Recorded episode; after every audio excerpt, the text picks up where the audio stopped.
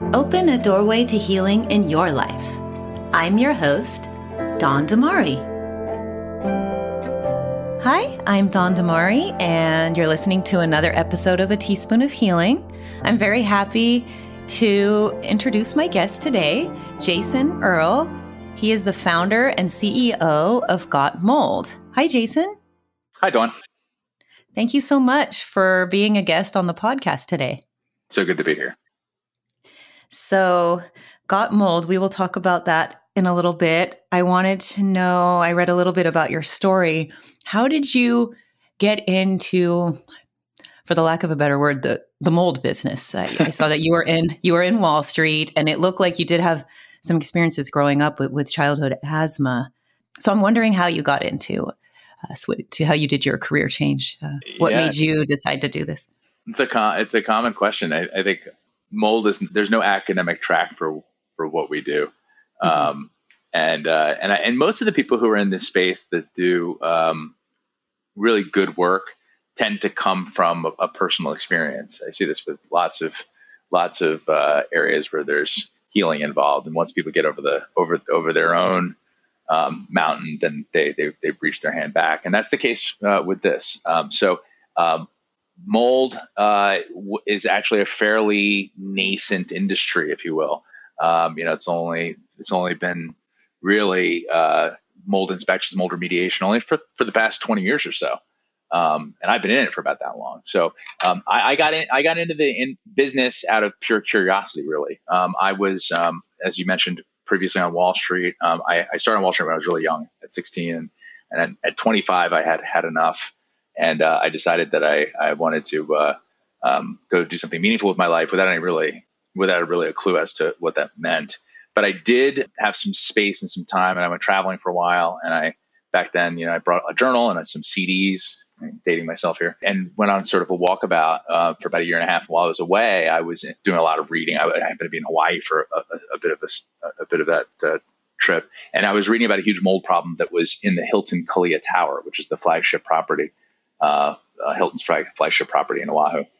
And there was the building had been shut down for a number of months at that point for this huge mold problem that initially they thought to be rel- relatively small but as they began opening the walls, uh, it was like Pandora's box. It went from a $500,000 problem to a $5 million problem to a $55 million problem. Anyway, long story short, it was a huge mold issue, and a lot of people got sick from the building, or at least people were, were, were, were, were saying that they thought they got sick. And this is before mold illness was really in any of the headlines. Um, this is around 2001 uh, into 2002. And, uh, and so uh, there was one particular story that caught my attention. It was a, a, a man in his 40s uh, who worked there who uh, who developed adult onset asthma, which is something I'd never heard of, and he also developed uh, all these sensitivities to food and and the environment. So things that he he had always he'd always been fine with, and so it was like a deja vu moment for me. And suddenly I'm, I'm thinking about my childhood because when I was around four years old, I lost a bunch of weight in a three week period. Um, my parents brought me to the to the doctor, and he said, you know, you should really take him to Children's Hospital uh, get him worked up. And so the uh, first diagnosis was cystic fibrosis, uh, which was obviously devastating, especially back then. It was a term, terminal illness. Um, and my father had four cousins who died of CF before the age of 14, so it hit really close to home. Uh, second round of tests, or you know, the second opinion uh, confirmed I did not have CF. Uh, thank goodness, and evidenced by the fact that I sit here at 45 years old. but actually, I had asthma compounded by pneumonia, and when they did allergy tests on me, uh, it, back then I don't know how they do it now, but I, I, was kind of in a papoose or like a like a like a, a straight jacket for a toddler. Mm-hmm. And uh, then they drew a grid on my back and put the antigens on. And my dad just said I look like a ladybug, a big red swollen back with dots all over it, you know. And uh, so I was allergic to everything in my environment: uh, grass, wheat, corn, eggs, dogs, cats, cotton, soybeans, and I grew up on a little non-working farm outside of Princeton, New Jersey, surrounded by dogs, cats, grass, wheat, corn, eggs, cotton, soybeans, everything. And so grew up on, basically on inhalers, uh, and uh, and always felt better when I was outside the house. Never really understood why. Uh, mm-hmm. And uh, but here I am in Hawaii, and I'm reading this article, and I'm thinking, geez, I wonder if the house I grew up in made me sick. I called my dad from a payphone. He answered, and I told him what I was thinking.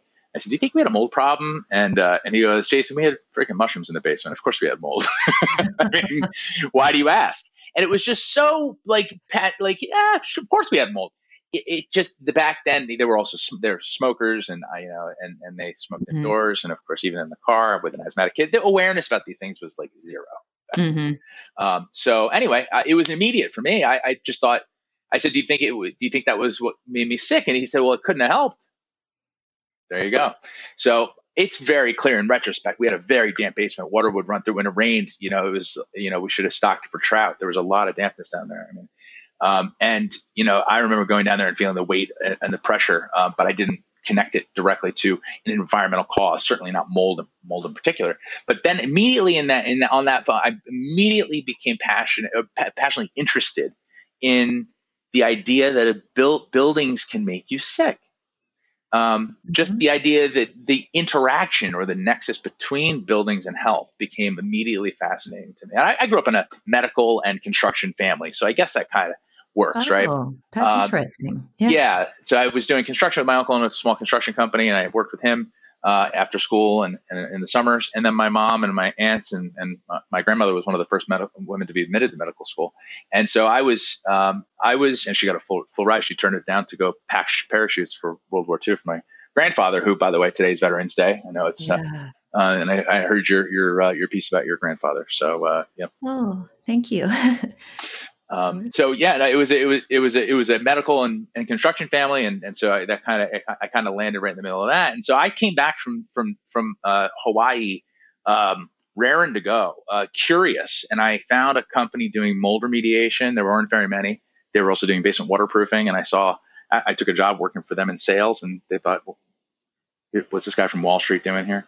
Uh, mm-hmm. But you know, I, but uh, but I was really th- uh, curious about.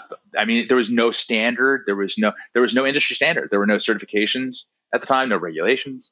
Uh, and so uh, what I saw quickly was that these guys were doing um, shoddy work, lots of chemicals, very little actual cleaning, often leaving buildings worse. Uh, and so I started an inspection company in the evenings to, to, because I recognized that there was a need for the consumer to be protected from the con- contractors. All environmental hazards have this separation between the inspectors and the remediators, whether it's lead paint or asbestos. Um, and so mold didn't have that. And I thought for sure that would happen one day. And so I decided to, to, to plant, plant my feet firmly on one side and avoid a conflict of interest. And so we started a company called Lab Results.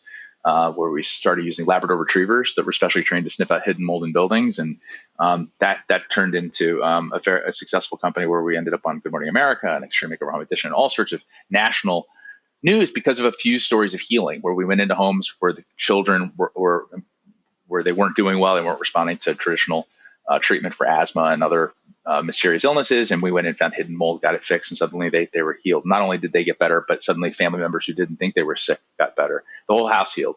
And these stories um, put us on, on, the, on the national uh, circuit for a while. And, uh, and then that company became 1 800 Got Mold. Um, which is our mold inspection business. So, uh, and so, but what we've done since then is really looked at and said, you know, the biggest problem with with this industry is that the, the inspections are cost prohibitive. Um, it's very difficult to find a qualified professional, especially one that doesn't have a conflict of interest.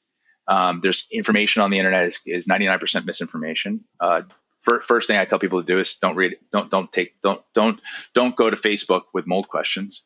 Um, and uh, and so, but basically, we we looked at at what we were doing with 1 800 Got Mold and all the people that we'd helped and realized that we weren't helping the people who needed us the most. Uh, and so for the last 10 years plus, uh, I've worked to put together a do it yourself test kit that would allow people to cost effectively test their air without having to hire or find a qualified professional to get the same same qual- same quality results, but without the aggravation. And so that's what we did with the Got Mold test kit, uh, which is at gotmold.com, which we're excited to announce that we just recently um, made public. Um, so uh, so that gives people the ability to uh, very, very easily and affordably uh, take a quick snapshot and see what's actually floating around in their air. Uh, and this this will this will this will give people the tools that they need to be able to make the decisions, better decisions about the air they breathe. Oh, great! Now to get back to mold itself, so a lot of people there's a lot of misconceptions, there's a lot of misinformation, of course. So I guess just getting to the basics. I know this is going to sound like a silly question, what is mold? What is the and what is the I guess dangerous type of mold? I, I'm assuming there's many different types of mold. I took microbiology, but it's been a while, so I please excuse me. I, pr- I probably probably am getting a few terms wrong, but you know you hear about black mold, you hear about most buildings do have some mold in them, no matter what. I think almost all buildings. So I guess what is it, and what sure. are, what is the harmful kind of mold, and how does it harm your health? Sure, there's a, there's a lot there because within that there's all these uh, wives' tales and mm-hmm. myths and misconceptions, yeah. and there it's a, it's it's like uh, it's guess like how to a, narrow this down. Yeah, so so starting at the beginning is the best. The so mold, yeah. what is mold, what is right? It? Yeah, what is so, mold? So, so mold is uh, is a, a type of fungi, a type of fungus mm-hmm. uh, that uh, is uh, nature's great recycler. Uh, and so, in essence, mold's job is to take things that were at one time living and turn them back into dirt. Uh, it does a really good job oh. of taking stuff outside, like leaves and twigs and all the organic matter. And when I say organic, I'm not talking about the, mm-hmm. the grocery store. Anything yeah. that that's comprised, it's carbon based. That mm-hmm. at one time was was uh, was respiring, was res- you know was living. Mm-hmm. The mold breaks that stuff down. And so if we didn't have mold, we would have dead trees. In fact, there was a period in history that way back when, which is where all the coal came from, where we didn't have uh, these microbes and trees piled up. They grew up, oh. they, they, oh. fell down, and they did not decay. and that was that. that. was one of nature's great lessons. That's where we get coal from. Yeah. Oh. Um, okay. Yeah, it just didn't decay. So uh, anyway, we we we have this this uh, this world filled with fungi, and uh, one particular uh, type of it are, are, is mold. And mm-hmm. um, and so mold is a normal part of our, our, environment when it's doing what it's supposed to do outside, or you know, mm-hmm. flavoring our foods because mold also produces soy sauce and antibiotics and all sorts right. of other really delicious and helpful things. Uh, but when when mold grows indoors, it causes problems, mm-hmm. and so that's the distinction. Now, every house has mold, true, because mold spores are literally everywhere on the face of your watch, on your eyeglasses. You, as you breathe right now, you're breathing tens of thousands, if not more, uh, in every breath that you take, and without oh, any no. effect, by the way. Without any oh, okay. effect. okay. It, it, what happens is mold is very complex. It produces lots of different things when it digests, just like we do, mm-hmm. right? So um, right. one of the things it produces is that musty odor. Uh, some people lovingly call mm-hmm. them mold burps. Uh, some people call them mold farts. Uh, but the point is that everyone refers to them in a in, in a gaseous uh, uh, um, fashion. And so, bottom line is that mold produces, as it's digesting, digestive byproducts that can also make you ill. The musty odor is directly correlated to, is directly linked to. Uh, um, lots and lots of different ailments. In particular, uh, it, it's uh, it's the number one. it's the number two it's number two behind maternal smoking in terms of the prediction of childhood asthma. Um, and just the presence of the musty odor, uh, ch- having children in the presence of the musty odor, um, and it, it uh, doubles the asthma risk in in um, otherwise healthy children, and uh, it also triggers immune responses in, in sensitive individuals, uh, you know, uh, asthma attacks, sinus sinus issues, things like that, uh, and also there's a direct link between exposure, chronic mold exposure, and chemical sensitivity development. Uh, and people who have chemical sensitivities cannot be around the mold smell because it's comprised of very similar chemicals that you would find in, in industrial uh, uh, refineries. Yeah, like benzene and lots of aldehydes and alcohols and things like that. So, so yeah, no uh, VOCs uh, uh, uh, that we that are man-made look a lot very similar to microbial VOCs, which is what that musty smell is. people talk about mycotoxins a lot, which is another thing that mold mm-hmm. produces when it's growing. Mycotoxins, some molds produce them sometimes, and so that's a that's a that's one of the many myths is that we have to worry about the mycotoxins. you don't. You have to worry about dampness because mold won't grow if there's no dampness. At the end of the day, mold is a moisture problem. Everybody wants to vilify mold. Mold's just doing its thing. If mm-hmm. you do your job, then and, and, manage the building and don't have moisture problems develop, or if you one does develop, you you you deal with it quickly, you won't have a problem. Um, I, more and more these days, uh, I'm I'm using the body as a, the building as an organism or built mm-hmm. bod, built building as a body metaphor, because mm-hmm. mold is like inflammation. Right. It's okay. not the problem. It's not the problem. Mm, like and if you treat the problem, you're going to miss the mark. And, and treating inflammation is, is a mistake, mm-hmm. right? Inflammation right. has a purpose. And now, if you have chronic inflammation, you have an underlying chronic condition potentially. You need to deal with that, and that's moisture. So mold and moisture uh, are are are symptom cause. See.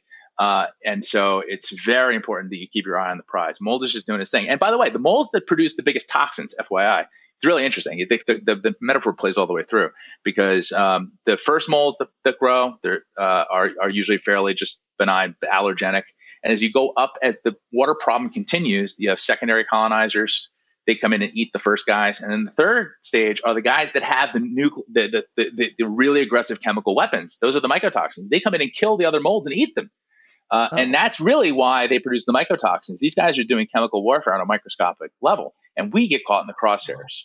It's, fr- fascinating stuff, really. It really is. So they're yeah. just they're now. Are there different kinds of mold? You hear about you know black mold, and then there's some of them. You know, sometimes you see residue that's different colored, like orange or white. Is there are there different types that and more dangerous than others, or is it just a proliferation of more of the same kind of mold? It, it's exactly like I said. So you get you've got this curve, if you will, or this right. you know you've got the what they call primary or the first colonized, the first first crew that shows up okay. to, the, to the party. It's a pool party. You've got a moisture problem, okay? right, right. And the first guys that show up, you know, they come in, they're dressed pretty light, they're just going to have a good time. And then the second guys come in, they're they've got luggage, man. They're going to come in and they're going to they're going to set up camp. And the third ones come in, they come in armed because they're taking over and they're prepared to take your building down. They, they think that every all the other ones are just nibbling at the edges. The, the most aggressive molds are the ones that are coming in to, to take your building back down to dirt. And so, uh, and they're going, and they they're the ones that produce these mycotoxins. And okay. so, so that so really, it's it's the like I said, it's inflammation. The chronic, long term, where you have chronic inflammation, your tissue will break down, right? Mm-hmm. So the same thing goes with with with mold. It's really um, it's that simple. So if you see something, if you smell something, or you feel something, then do something. So, so I always say the first step is, you know, do you have mold, right? Our name is got mold with a question mark because mm-hmm. that's what people ask. And so we always say, first thing you have to do is, if you're curious about this, if you see something, that means if you see any visible evidence of discoloration or a strange mm-hmm. texture or yeah. speckling, right? That's what you're, any blistering paint, peeling, uh, uh, trim oh. pulling away, these kinds Uh-oh. of things, right? Yeah, exactly. Yeah, I'm looking uh, at some condensation around windows, especially in the wintertime. Mm-hmm. Um, anytime you see any black speckles, but you know that this is also colors of mold don't really matter because some of the. But I was wondering mold, if there's orange or uh, you know I've mm-hmm. seen in different houses throughout the years. So Every I've color. Seen, yeah, I've never really seen black. Okay, so I mean, I've heard about it. Okay, so it doesn't really matter what color; it's still mold, and it's still yeah. going to be a problem. Okay there's a whole there's a whole there's a whole uh, one of those categories of myths and misconceptions is toxic mold slash black mold which is yeah, there's some exactly. sort of a mold that you're going to treat differently because it's got a and that's that's that's a that's a um, a red herring if you will. Um, okay. it, it's it, the reality is is that the mold is it, the, you will remediate it the same way. Uh, you will you it, it, doesn't change anything. There are some physicians um, and, and some questionable uh, healthcare quasi professionals that that want that will treat those things differently. Uh, oh, and okay. and so they'll they'll work with uh, different de- detoxifying uh, elements to help remove these toxins, uh, and you know with questionable results. It, it just depends. oh okay. Okay. It depends on the practitioner and, and et cetera. But anyway, the bottom line is that you really, at the end of the day, a moisture problem is a mold problem. Remediation is the same. The testing, the inspection is the same. What the different molds tell you is the degree that, that or the, the extent uh, that that problem um, has uh, it, it, it's really more of a forensic uh, situation. So if you if you got if you've got those the the that those late stage colonizers, that means you've had a long term problem. And so it's more of a you can tell if you've had a, a chronic long term problem by the types of molds that you have, more so than allowing that to dictate any of your behavior. Right. Okay. Okay. So and part of the reason, let me just add to that because I think it's important. Part of the reason why people who have these, who have chronic mold exposure, and I'm speaking to probably a good number of, of people who listen to your your podcast, because mold related illness uh, is is extremely common, and it's something that people uh, uh, don't always have, uh, understand until after they've been through it and they realize that it played a part in some other illnesses. And anyway, the bottom line is if you have these molds, you have chronic dampness in your house. Mm-hmm. Chances are you mean that, that means you have chronic exposure to these molds. So it's not the mold that's so bad. It's the chronic dampness and the mm-hmm. chronic mm-hmm. exposure. See, You know what I mean? So yeah, it, it, and so it's it's it's if you just walk, walk into a house uh, with a mold problem, your symptoms will be acute. Usually, you'll just have a yes. I've but, had that happen before. Walked into a we were looking at rentals once, and there was one house, and I remember walking in, and I'm somebody that has post viral asthma and occasional asthma, but it's definitely flared up by. And I walked in, and my th- throat closed up. I, I couldn't, you know, I was gasping, the typical stuff, and it was just so weird that it can be so acute. Yes. Okay. And everybody so, different too, by the way. You can have five people living in a house with a mold problem. Everybody has different symptoms. Now, a question. So you're talking about, you know, dampness. So oh, some people that are listening to this, they live where I live. I live in a beach town in California, and it is definitely moist here, even though it's Southern California. They say it's a desert. Well, it's not necessarily where I live, and a lot of the houses are are quite old and funky, which is which is really cool. However, so I'm assuming there's mold. I mean, I just I guess if you know that your the place you live is damp, just like people who live in the southeast, you know, where it's very humid all the time, Florida, etc. So you just know you're living in a moist environment and you have buildings that are older, you know, so they're leaky. So how do you solve the dampness? What do you do? So that, that's a great question, and it's a, and, it, and and I'll do my best to give an answer that will apply to uh, everyone, which is that you adapt. Humans are capable of living in every single climate without harm if they use best practices designed for those climates. Okay. So what you wouldn't build the same way. I live in Minnesota right You, mm-hmm. you, this is a very extreme climate. So you get yeah. a lot of, especially in the wintertime where you've got this extreme cold, and so you end up with condensation in, in strange areas, and mm-hmm. um, and your condensation here turns into ice. I actually had a, a, moisture problem in a basement in a house that we rented when we first moved out here last year um, from New York, and uh, the moisture problem in the basement turned into ice into into frozen windowsills. I'm not even oh kidding. Goodness. It looked like a freezer wow. inside, and then and then the humidity got straightened out, and it just slowly evaporated. There was not even a stain left on the windowsill. It was just a really for a guy who, who studies building science, it was a remarkable observation in my own mm-hmm. my own house. But um, so you wouldn't build the same way in Minnesota that you would build in Florida because moisture right. moves differently and the humidity levels are different inside and outside, whether it's a heating climate or cooling climate. So, the, but the bottom line is, in every climate there are uh, techniques for that, and, and, there are books written about these things. So each area, oh. but um, yeah, I mean, there's a whole there's a whole series uh, by the Building Science Institute, Joseph Lstiburek. Uh, uh, he goes into every single different climate and the different building, uh, different configurations of building materials and things like that. And, and so the bottom line is, it is being done successfully wherever you live. The question okay. is, the question is, are you doing it successfully? And so, uh, and so, really, what it comes down to is you know you want to you want to engage your senses in all in, in, all cases. You want to you know really make sure that you've got your eyes open you're looking for any source of moisture problems at any time. If you smell anything that's the first clue. The musty smell mm-hmm. is, the, is the dead giveaway.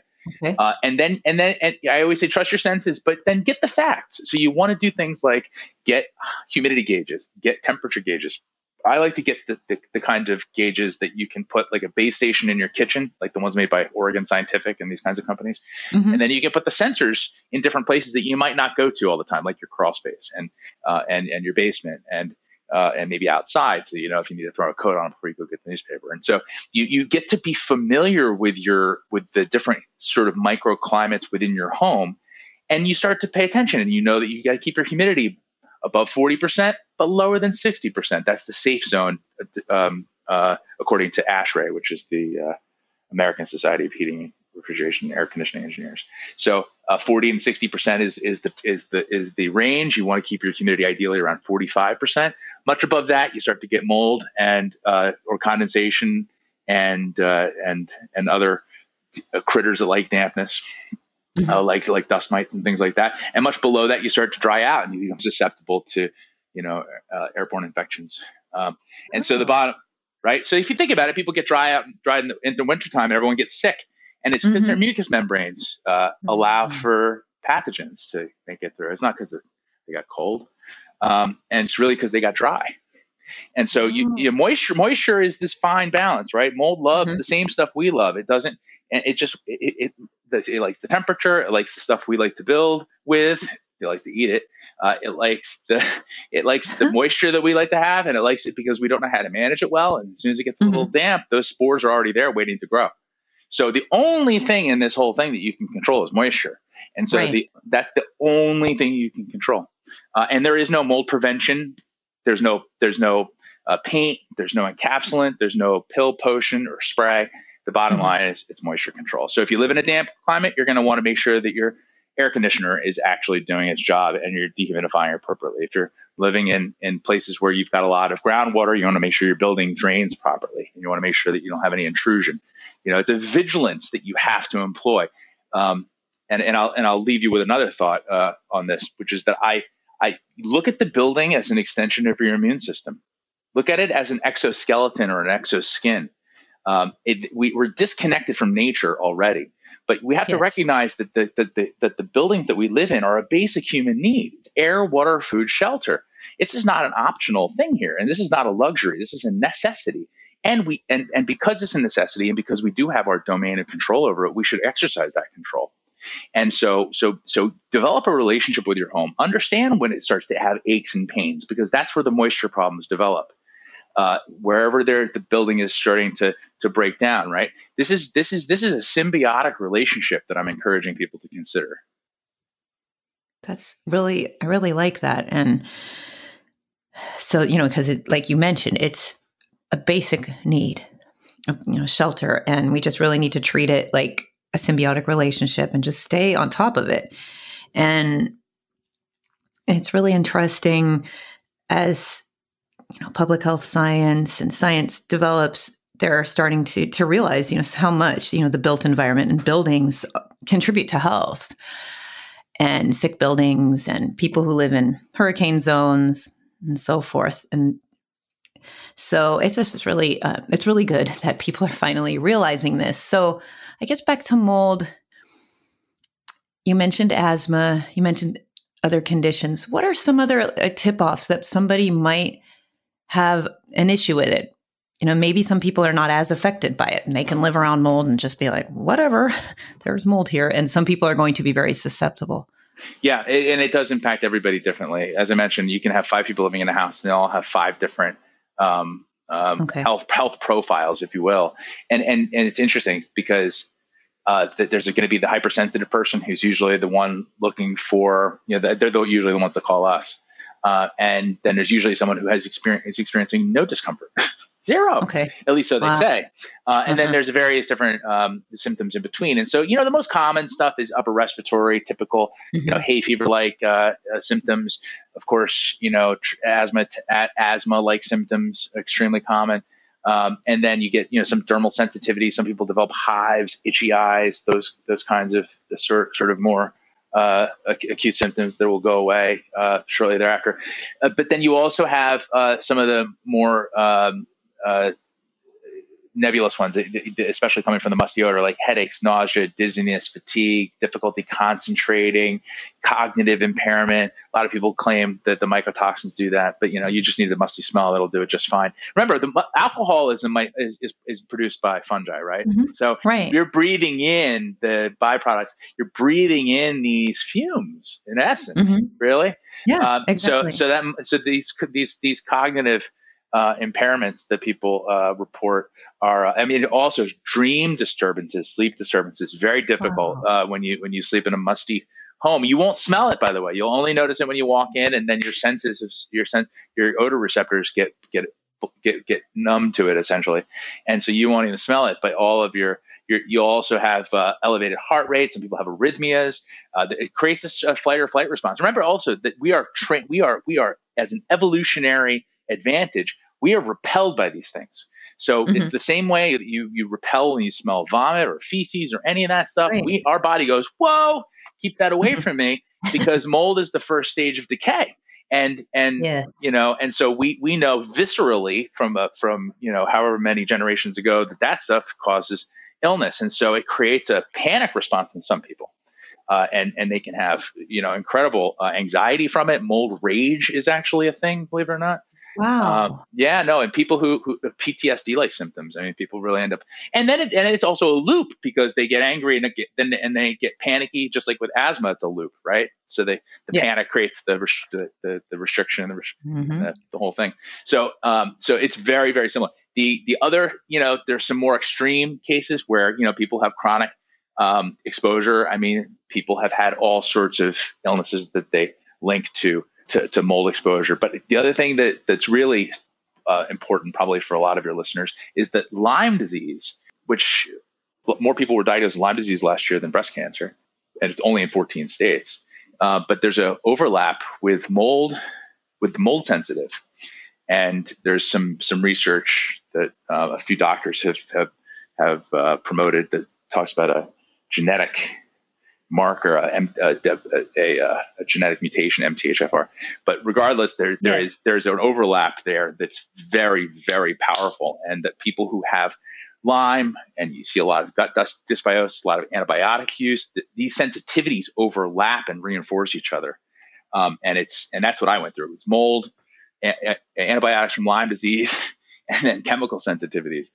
And uh, you know that that whole thing is just like it's a snowball that starts at the top of the mountain, and by the time you get down, it's hard to parse out what what happened. But they all overlap and they all amplify each other. And so the first step is you got to before you detox, you got to make sure you don't retox and, and stop exposure, and then see how things sort of unfold after that. But you know the that that core that that connection between mold and Lyme is is powerful. That's really fascinating. All of this is now. Can it also exacerbate you know, allergies to other things? I know you mentioned dust mites. My son has a dust mite allergy, and I'm assuming that's just it gets worse on the when it's moist. So I don't know if it's mold has any relation to that too or not. Well, dust mites are are are kissing cousins. Actually, dust mites eat mold spores, and if you look at them under the microscope, you can see them on a. And a, there are pictures uh, uh, with scanning electron microscopes of, of dust mites noshing on spores. Uh, and so there, and so when you test for the allergen, a lot of the, you know, a lot of the, it's the dust mite fecal uh, pellets that you're actually really reacting to. So it's a you're talking about mold and dust mites and all sorts of delicious stuff. And so that's all based on moisture. Dust mites go into basically like stasis when there's not enough moisture, or, uh, or, or if it gets below, gosh, I want to say 70 degrees and uh, 60% humidity. They just kind of go into like they like freeze, and then uh, and then they they reanimate and they come out and just do their thing. Um, so yeah, dust mites and mold, same thing. They're they're they're the they're the they're the early guests. They're the first ones to get the invitation to the pool party. And so, but the other thing is that, as I mentioned before, when I was a kid, I was severely allergic to everything. The interesting part is now most of my referrals through 1 800 Got Mold come from uh, physicians.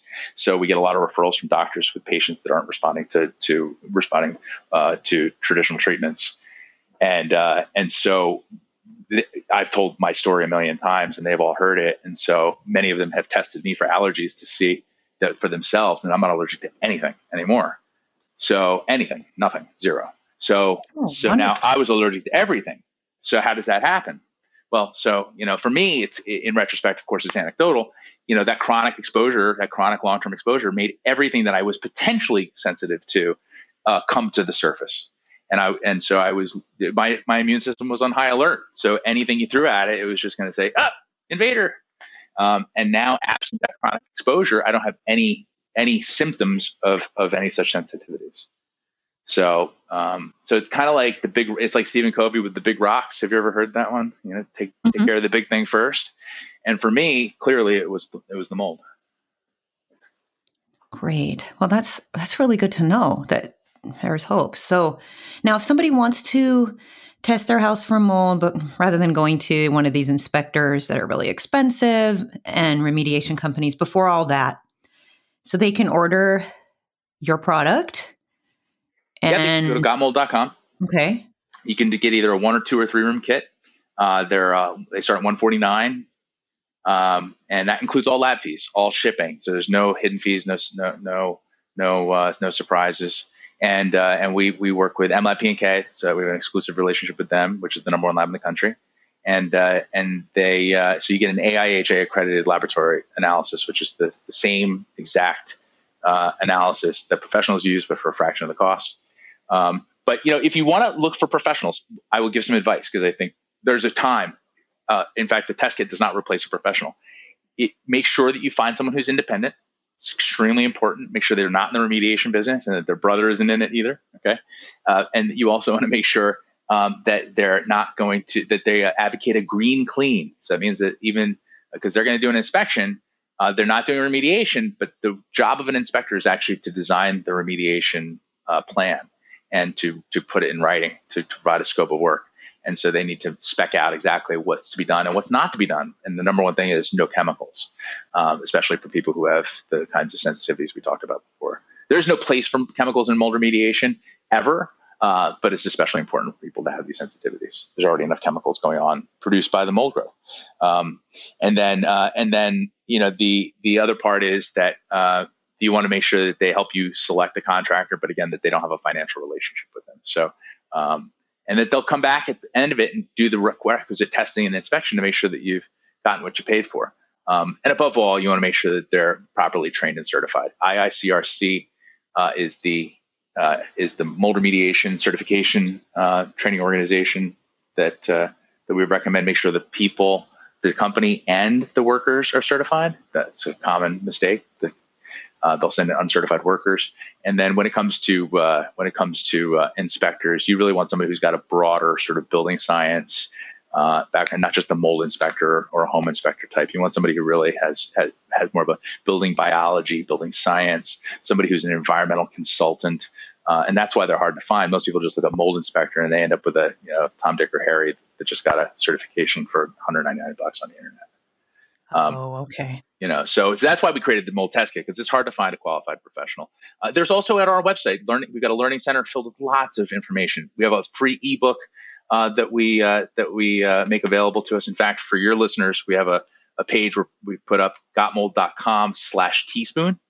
Okay. And uh, there you can get uh, some. you can get a copy of that ebook, which is how to find mold. It's 45 pages of, of inspection checklists and FAQs, and you know it's a it's a it's a valuable document. Lots of people give us uh, rave reviews on that, and also a, uh, a link so that your listeners can get a 10% discount uh, on uh, Got Mold Test Kit through that through that through that page.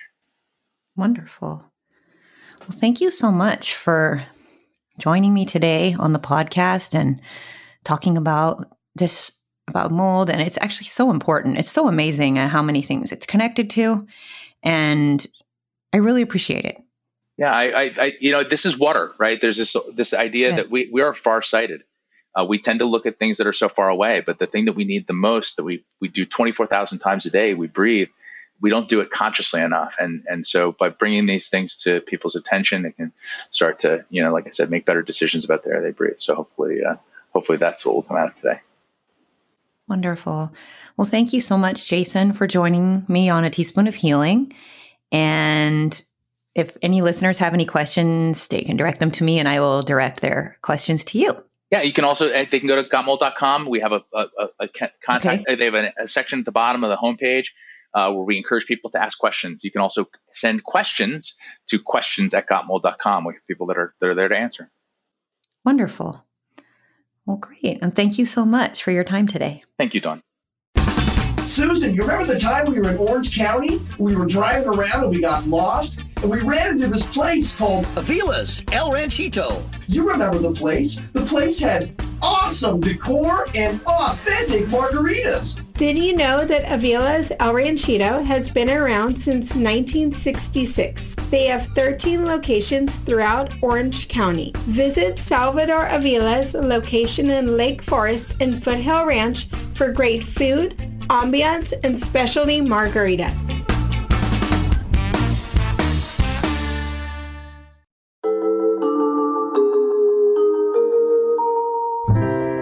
This podcast is for informational purposes only and does not constitute medical advice. Please consult a physician or other health professional before undertaking changes in lifestyle or wellness habits. The author claims no responsibility to any person or entity for any liability, loss, or damage caused or alleged to be caused directly or indirectly as a result of the use, application, or interpretation of the information presented herein.